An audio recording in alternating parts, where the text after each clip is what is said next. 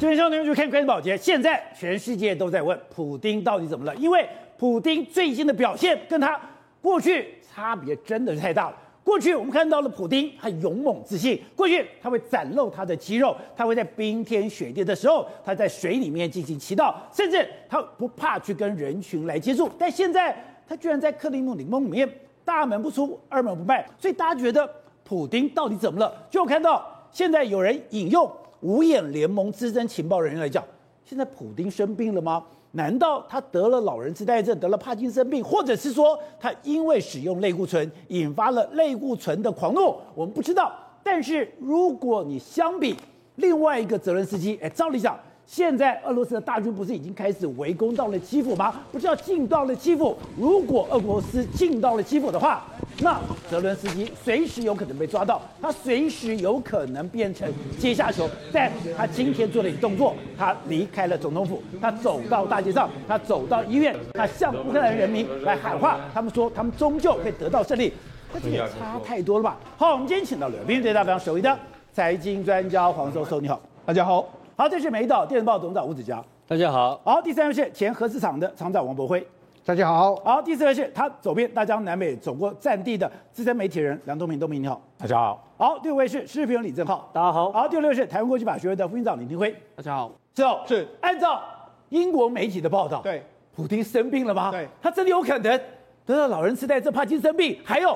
或者是使用类固醇得了类固醇的狂怒，没错。事实上，宝杰仔细看一下普丁的过去跟现在，你会发现到说，普丁真的变了，他变了。你看，普丁过去的脸是这样，现在的脸是这样，你不觉得怎么脸都肿了？肿大的一个状况，而且你看过去他的眼神是非常的锐利，非常的凶猛，现在的表情有点好像眼神会飘，他已经不知道要看什么地方的这个状况，所以呢。跟五眼联盟获得来自克里姆林宫的情报说，他们认为说，普丁呢行为越来越怪异，他可能生病了，生了什么帕金斯症或是痴呆症，甚至还有癌症。那因为这些病呢，所以他要吃类固醇。类固醇的话，引发副作用叫类固醇狂怒。所以为什么最近一直生气？狂怒。对，所以为什么一直生气？然后脸色苍白、脖子臃肿的这个状态。所以你看，现在的普丁真的不是我们过去认识的普丁，而且他现在是怎么样？因为听说了，他这个吃这些药久了之后，他会缺乏所谓负面资讯反馈系统，就是负面资讯反馈系统，他听不进去你说他跟他相反的话，所以为什么他最近一直在公开场合骂他的这个所谓情报局长？你只要告诉我是跟不是，对，他就是这样子。好，除了这个之外，越来越听不进去大家对他的说法，所以大家觉得，哎，普丁是一个谋算者，是他过去来来说他在进攻任何地方的时候，对，他都有仔细的盘算，没错。可是你会发现，他这一次进到乌克兰之后，对。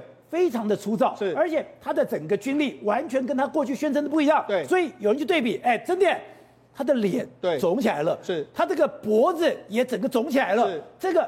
很像是吃类固醇的样子，没错。所以一个生病的普丁当然会做出错误的决策，甚至你知道，因为人生病了之后，宝姐，你知道他会越来越紧张。所以你有没有注意到，他最近的跟所有的重要人士见面的时候，都是隔得非常远。哦，为什么？因为他要保护他自己。你看，他跟马克宏坐了一个离了四公尺的这个长桌，还有他跟包括他们的国防部长，哎，照理说这么亲密的人，为什么要离这么远的地方？甚至跟他们俄罗斯所有的民、所有的高官见面的时候，都是隔很远的距离，甚至他也不出不出席公开场合，只有出席有。女人的场合，其他都是用所谓视讯，所以他这个场合不是说我要羞辱马克宏，对，这个场是。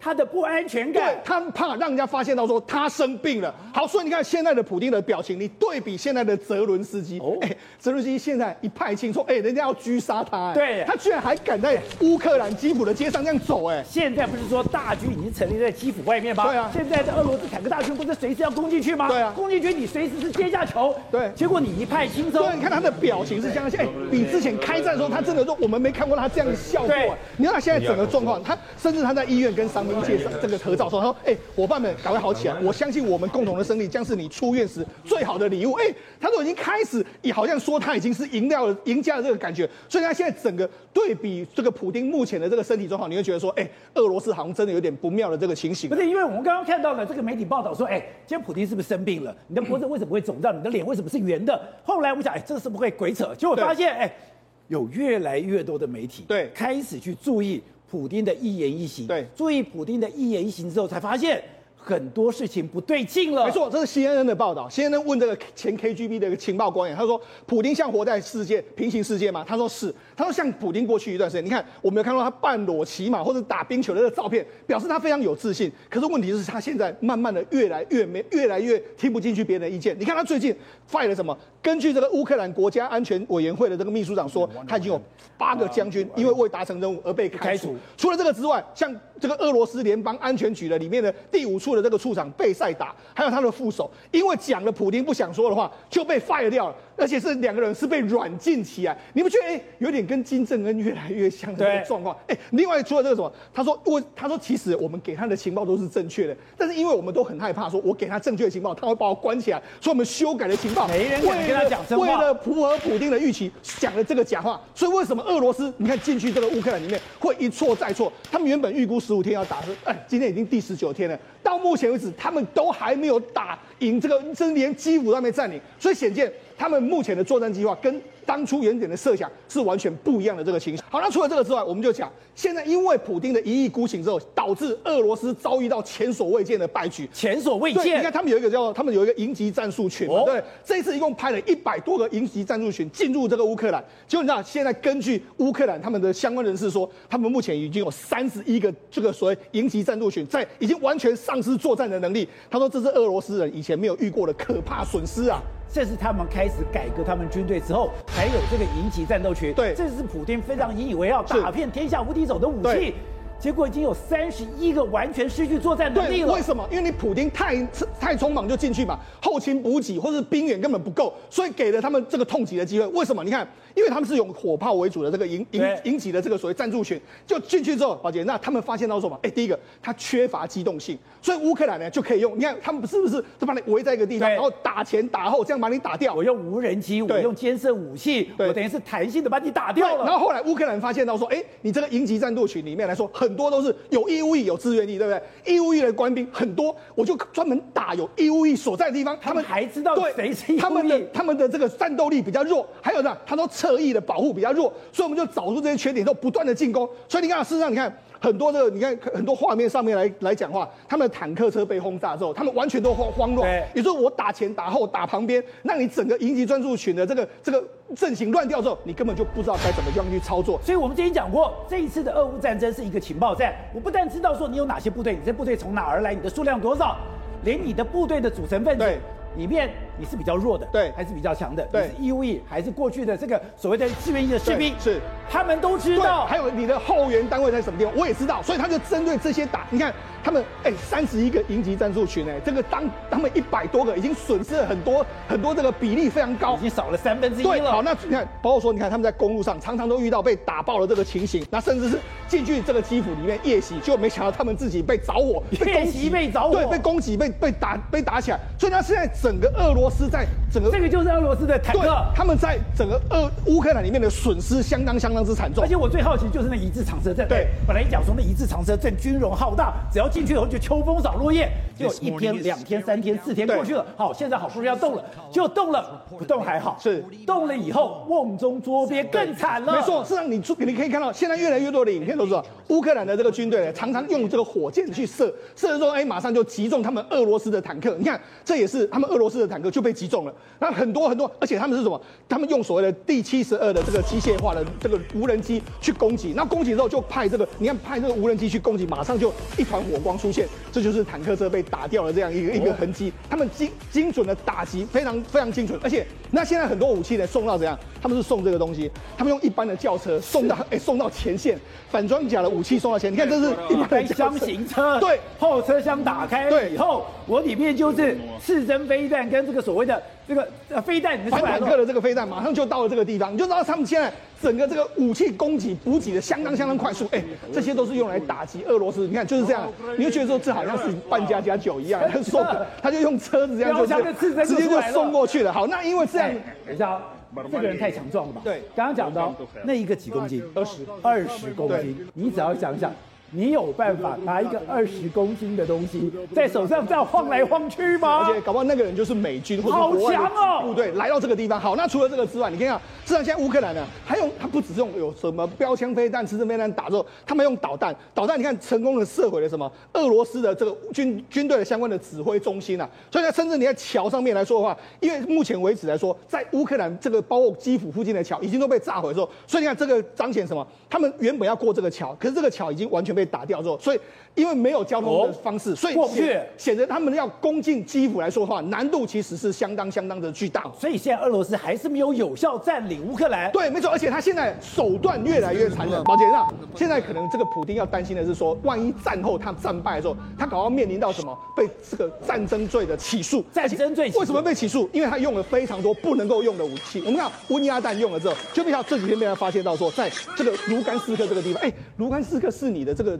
你已经占，你已经宣称占有的这个乌东的两个共和国，就没想到被他发现到说，哎，有这个白磷弹，白磷弹，这个火光出现，哎，这种火光烧起来可以八百度，八百度来说会严重的灼伤，烧伤所有周边的人，哎，他居然使用，就乌克兰的人权委员会说，你已经违反了罗马的公约，违反了战争罪，还有反人类罪，所以这个是一个非常大条的这个事情啊。可是我们要知道，在整个乌克兰里面有两个地方最亲俄罗斯，一个顿内茨克，一个卢甘斯克。对，照理讲这已经是你的手囊中之物了。啊、是，就我现在第一个，你对顿内斯克，你去攻击他的天然气管；对你对于卢甘斯克，你居然用这个百灵弹，就代表。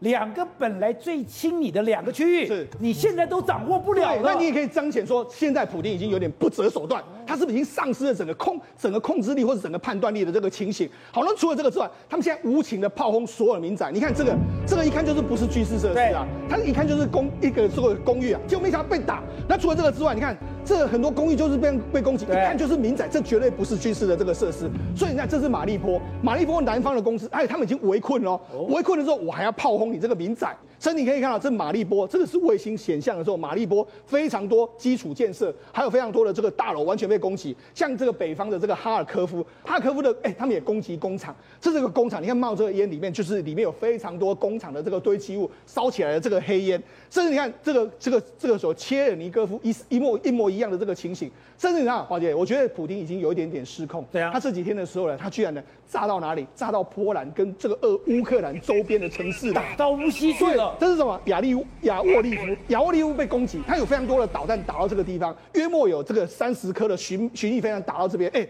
宝姐，这个地方是国他们有国际的这个军事基地，哎，国际军事基地，所以现在呢，他因为他已经打到约莫快要波兰的时候，他已经踩到了拜登的底线。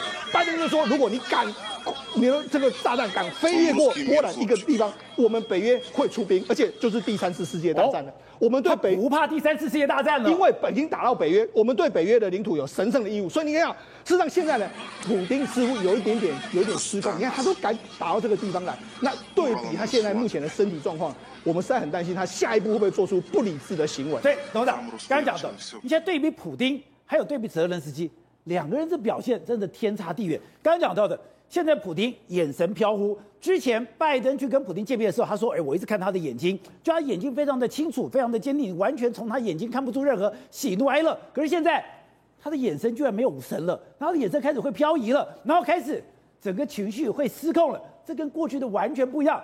这也象征着。”整个俄罗斯的战局，在俄罗斯在乌克兰的战局真的这么惨吗？对，《纽约时报》有一个俄国的历史学家哈出身的背景，在分析普京的情况。其实最近是三五年来，他做二零二零年开始就很大的变化。哦，他二零二零三开始了，他就把自己封锁起来，已经变得猜忌多疑，然后他跟着很少人接触。他以前秘书要跟他接触的话，要隔离两三个礼拜，对，所以他那个秘书要跟他见一次面，啊、一个月有大概三个礼拜都在隔离中。对，所以这一次他犯了重大错误，就是整个的入侵的情报全部错误，他就干了就干这个事情，因为他过活在过去，对，他一直在活，所以为什么就合理就解释说，他跟马克龙见面的时候。谈了五个小时的伟大的俄罗斯荣光啊，自言自语了那个时候，这个整个马克龙听傻了。对，都讲了五个小时，你讲这过去的事情，而当下的事情一个字不提。对，所以这个事情是一个很不正，确实是一个非常不正常的状况。所以当时以为说他在羞辱马克宏，当时以为说他要这个这个说我气势上把你压过去，可是不对，你现在回过头来看。他那个时候就不对劲了。二零二零年开始到现在已经两年了，对，他干一直在干这个事情，也就从新冠肺炎开始，COVID-19 之后，对，他就开始把自己封锁了，他封锁自己，封锁自己。那封锁久了以后，就变成很猜忌心很重，所以这是第一个很大、非常重大变化。那第二个就是刚刚提到的，就去轰炸的这个这个乌乌克兰的西部乌西地区的靠近波兰，这个靠近波兰就十五公里，他是昨天攻击的。那前天前天就是头一天礼拜六的时候呢，美军的训练的营的训练官刚刚撤退，刚刚回到。美军已经知道了，美不知道，或是说他知道美他选择美国美军不在的时间发动攻击。哦，他一定有他有情报嘛？对，因为这个情报人事情报应该可以获得，所以发动攻击的时候，他就是警告波兰，警告美军。其实他不太愿意去碰美军，可这个事情就是我们在前两天注意到很严重的事情。一旦他打到打到波兰边界，你要知道他是用飞，他是用空军打，他是用巡弋飞弹打到就很危险，就有可能越界哦。越界的时候开始就变成一个跟北约直接冲突的可能性。所以你看拜登今天讲话放狠话嘛，你要敢动我一定跟你干，不怕不惜第三次世界大战。所以泽连斯基今天就自己放个消息出来说，有可能跟普京。面对面谈判，进入第一新一轮的谈判，所以这个就是表示什么意思？就是战事越来越激烈，越来越激烈，双方都要在战场上取得一个先机，取得取主导权。主动权取得以后，然后在谈判的时候，我可以打得越凶，我要的越多嘛。对，很简单这个道理。所以这个时候，哎，可是他现在已经决定了一个最重要的事情，就是说他要准备攻击所有的西方的供应的路、供应的供应路线。对。然后这时候呢，就我看了这个这个这央视讲得非常清楚。现在他们说，就是说，呃，普京公布现在有这个中东的部队有一万六千人佣兵是进到乌东乌东地区来帮他打仗。但是呢，这乌克兰部分呢，这边只有两万人，两万人呢，从这个西方的，从从西方的，从西方，乌克兰佣兵已经两万人了，佣佣兵呢，两万人已经进到乌克兰，然后两万人一个人多少钱，你知道吗？六万美金。哦，所以为什么美国要给钱，就是这个道理啊。一个人六万美金，两万人，但是两万人是什么？公开招募啊，那很，这很很有很有意思。他说两万人会有对战争有没有影响？其实对正规模两军作战其实没有影响，可是对什么东西有影响？就你刚刚展示那个。那个 N-LAW，那个英国的那个导，那个那些坚持导弹，对，这些人对这种武器非常熟悉，非常实用。如果进入巷战跟城市战的话，我们两万人不得了了，发挥极大的功能。因为那乌克兰正规部队可以面对面跟你干，对不对？可进到巷战的时候呢，就靠这些特种部队单兵作战。哎，他单兵作战，他的部队的功夫技术很好，就进去拿着最新式的武器，通通会用。所以现在其实是西方也是公开招。募部队进入乌克兰，进入基辅，跟你准备做城市的保卫战。好，所以东培，现在这个部队进到了基辅，真正的大战要开始吗？怎么在基辅这么久了还进不去？是他们进不去，还是真的进去了以后会有一场疯狂的杀戮嘞？我认为他目前是不敢进，不敢进，不敢进。啊，这个部队就是我们讲的那个六十四公里的部队嘛，对，对，停了。一个多礼拜吧，快十天了。是。然后前两天开始动了，前两天开始动了，大家都以为他要准备进攻了。对。但是到今天应该已经第三天了，还没有进攻。还有说还有五公里？不是吧？二十五公里啊。二十五公里。还还有二十五公里？为什么？他不敢进。这个原因呢，就是他先前啊开战以来他所碰到的状况，他没有把握了。哦。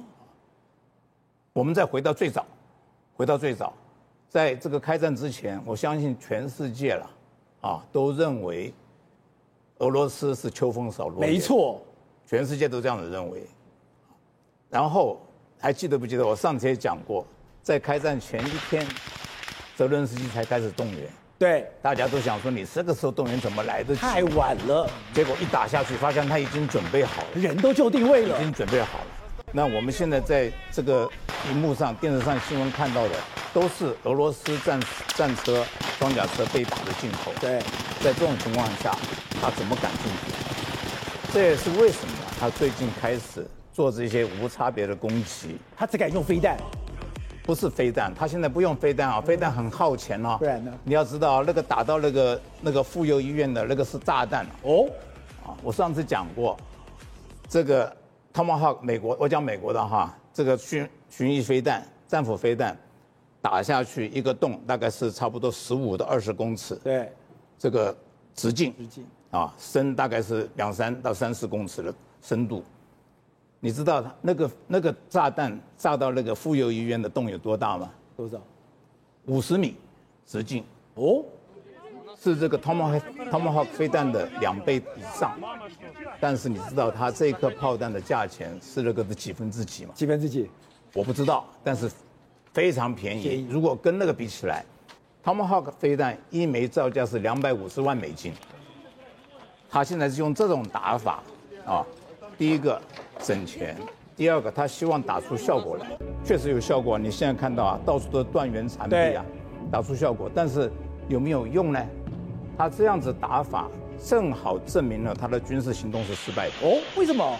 他先前，他先天打法是正规的，精确打击，对，然后地面部队这样子进来，啊，美国也是这个打法嘛，他的他的算计一定是这样的嘛。这些把你的这些军事设施打掉之后，我坦克大军，苏俄罗斯的坦克坦克大军叫做钢铁洪流啊，是整个这样子推进来的。俄罗斯坦克叫钢铁洪流。是。就把你秋风狩猎全部碾压掉了，啊，结果，结果的情况我们现在看到了，不是，不是，不是，对不对？到现在连基辅都没有拿下来，他的第一个战略目标当然是基辅，基辅离他的攻击发起线多近啊？他这个部队是从白俄罗斯进来的，然后第二大城卡基夫，啊，他们叫做哈尔。哈尔科夫，哈尔科夫，也是离他攻击发起线很近的，对。这两个最主要的目标到今天没有拿下来，他只拿了南部一个科尔松。为什么？拿不下来，不就是这么回事吗？对不对？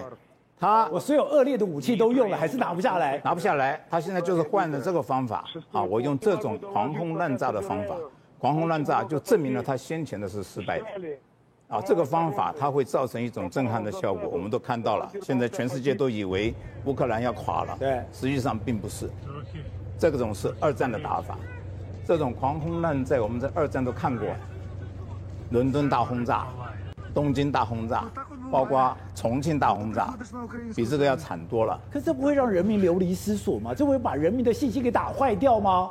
这个就是他的目的。哦，啊，但是呢，你要知道。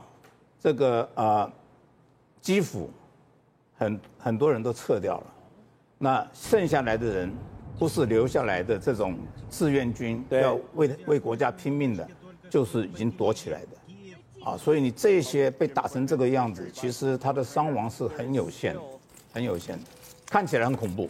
看起来很恐怖，但是他没有那个效果。而且你现在形容普丁是一个黑道黑道老大，要收保护费，收不到我就开始翻桌了。不就是这样子吗？收不到保护费就砸店嘛。收不到砸店，不就这样子吗？但是砸店有效果吗？对不对？砸店人家还是不还。对。然后呢，你可能还会被警察抓起来。这个警察是谁？以现在乌克兰战争的讲，这个警察就是美国跟北约。对，不要忘记了，他们在旁边。不要忘记了，这个开战还不到一个礼拜，北约的秘书长就是说，我们已经布置有史以来第一次布置了五万快速反应部队在边边了。对，拜登今天讲这个狠话，不是狠话哦。北约如果要动手，我跟你讲，在乌克兰乌克兰里面的这个俄罗斯军队会歼灭掉。会歼灭掉，马上睡。好，所以廷辉，现在看到了普京的状况，跟泽伦斯基两个人，两个人的表情，两个人的行为也差别太大了。一个躲在宫中，一个居然敢走出总统府了。对，我怀疑这一次这一波哈，就是说说普京身体不好的这个这一个讯息哦，基本上可能是西方的情报。情报界故意放出来的。哦，你记不记得第一个放出来的先是《每日新报》，这是英国的一个报纸。对，他先放什么？普丁右手僵硬，然后似乎感觉是中风。事实上，我们大家两三年前的时候，大家都知道他其实是 KGB 出身的，但是隔壁他有对隔壁屋的这个这个既定的一个架势，也就是说他随时可能要掏枪的这样的姿势，所以看起来说好像是右手没有在摆动，事实上是在准备要掏枪的一个动作。所以这时候呢，这个小报报出来，这个《每日新报》报这个东西出来，它的用意是什么？结果过这几天之后，五眼联盟又放出这个消息了，说他脖子长大，这脖子变大，肿胀，然后呢，脸色变白，然后似乎好像在服服用药物，然后似乎有服用药物之后有免疫症状的一个问题出现。你想不想这一件事情为什么一直在放这消息？为什么？这事实上是在告诉俄罗斯内部的这个政敌，呃，普丁的政敌，就是说你的普丁大帝啊，因身体状况有问题了，可以政变了。你们要政变，赶快政变。这是政变讯号。你们想想看哦，以往来讲，凯撒大帝啊。你知道当时凯撒帝不是因为被刺杀吗？人家讲一句话，就是无外凯凯撒跟爱更更爱罗马。但是为什么凯撒到被后期的时候被刺杀？因为那时候其实元老院的人去看他的时候，事实上感觉他好像就是什么中风的感觉了。但是当时当时大家不知道那个叫中风，事实上就眼神呆滞。为什么？因为凯撒后来在处理战争的事情的时候，他有严重的癫痫。后来才知道他是癫痫症。对，然后这次处理，特别是处理后期战争的时候，诸事不利。所以在这种情况之下，对他来讲的话，权力把握，也是一个独裁者，所以对他而言呢，这个这个压力非常大，所以产生这个样子。那后来你看亚历山大也是一样，亚历山大后期也是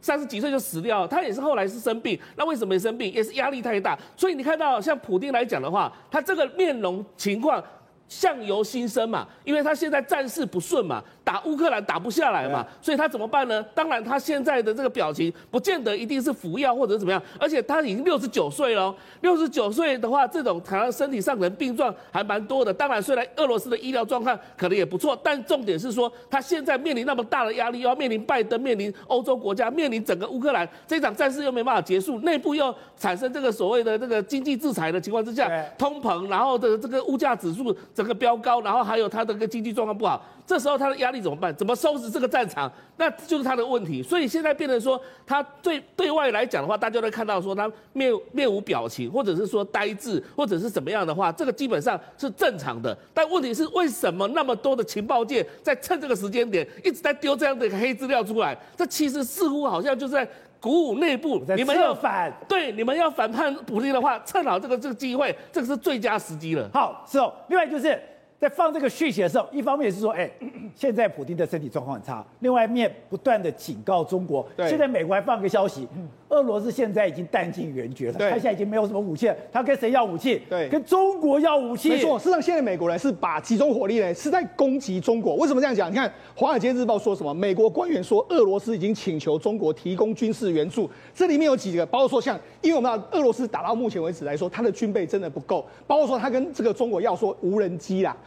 或者我们坦坦克啦，或者相关的一些东西，甚至他们说你们一些经济救援可以援助我们，所以这个是美国官员放出来这个消息，而且在放出来消息没多久之后呢，你看苏利文也说，他就说又讲话，接受 CNN 说他很担忧啊，中国向俄罗斯提供任何的资源，我们密切关注中国到底对俄国提供什么资源，包括任何形式物质或经济资源。如果中国敢这样子的话，我们不会袖手旁观，警告了。所以他等于是在警告这个中国一个状况。所以你可以注意到说，其实呢。某种程度来说的话，他们已经意会到了，普丁真的有可能是真的已经已经快要打不下去这个作战，哦、所以他们现在防堵第二个可能性，或者是说他们现在意在敲打中国。就比如中国现在马上就说，哎、欸，他们驻美的这个大使的这个发言人说，哎、欸，我们从来没有听过俄国要求军援这件事啊，所以赶快急忙的撇清这件事情、啊。所以北约现在的人员武器源源不绝进到乌克兰，对，但是他就要想。这种事情不可以发生在俄罗斯，没错，要把俄罗斯所有的援助对全部切断。只有我能够给乌克兰，你不能够给这个中国，不能够援助这个俄罗斯。所以某种程度来说，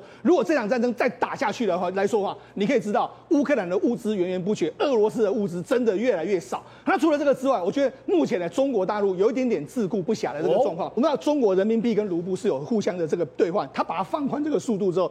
贬百分之十之后，就人民币目前人民币在全世界贬的，哎，目前卢布在哪里贬的最快？在中国贬的最快。哦，所以现在现在中国大陆的民众啊，他们不要卢布，卢布。现现在你知道，现在你知道结果你知道，最近俄罗斯还出一个出一个这个公文说，好了，如果中国要跟我们买东西的时候，可以不要用卢布了，用别的。所以你知道，这现在两个兄弟有点自顾不暇，没办法管你那么多。再加上说，哎，我们知道今天开始的时候，你有没有注意到？今天的深圳开始封城，对，今天除了香港之外，还有东莞也封城了，然后上海目前疫情也大爆发，北京疫情目前也是在爆发之中啊。所以中国现在是两会之后疫情开始大爆发，开始大爆发之后，你知道爆发到什么程度呢？如果你又注意到啊，目前全世界股市，如果如果如果你在看股市的话，你会觉得现在打仗的是中国啊，因为目前今天香港跌了一千零二十二点啊，一千零。后来后后来收了一千零五十点，跌了五点一一趴，它几乎是已经跌到这个历史的呃跌到这两三年来的最低的这个状况。中国股市也是跌了两趴到三趴不等的这个状况，告诉你什么？现在中国大陆已经没有办法管理，我现在自己的经济搞不好都会出问题的状况之下，我哪有时间去管俄罗斯？所以中国现所以美国现在咬紧一件事，你不准给他自己自自己的物资哦，你如果给他物资，我在制裁你的时候，那你会不会更惨？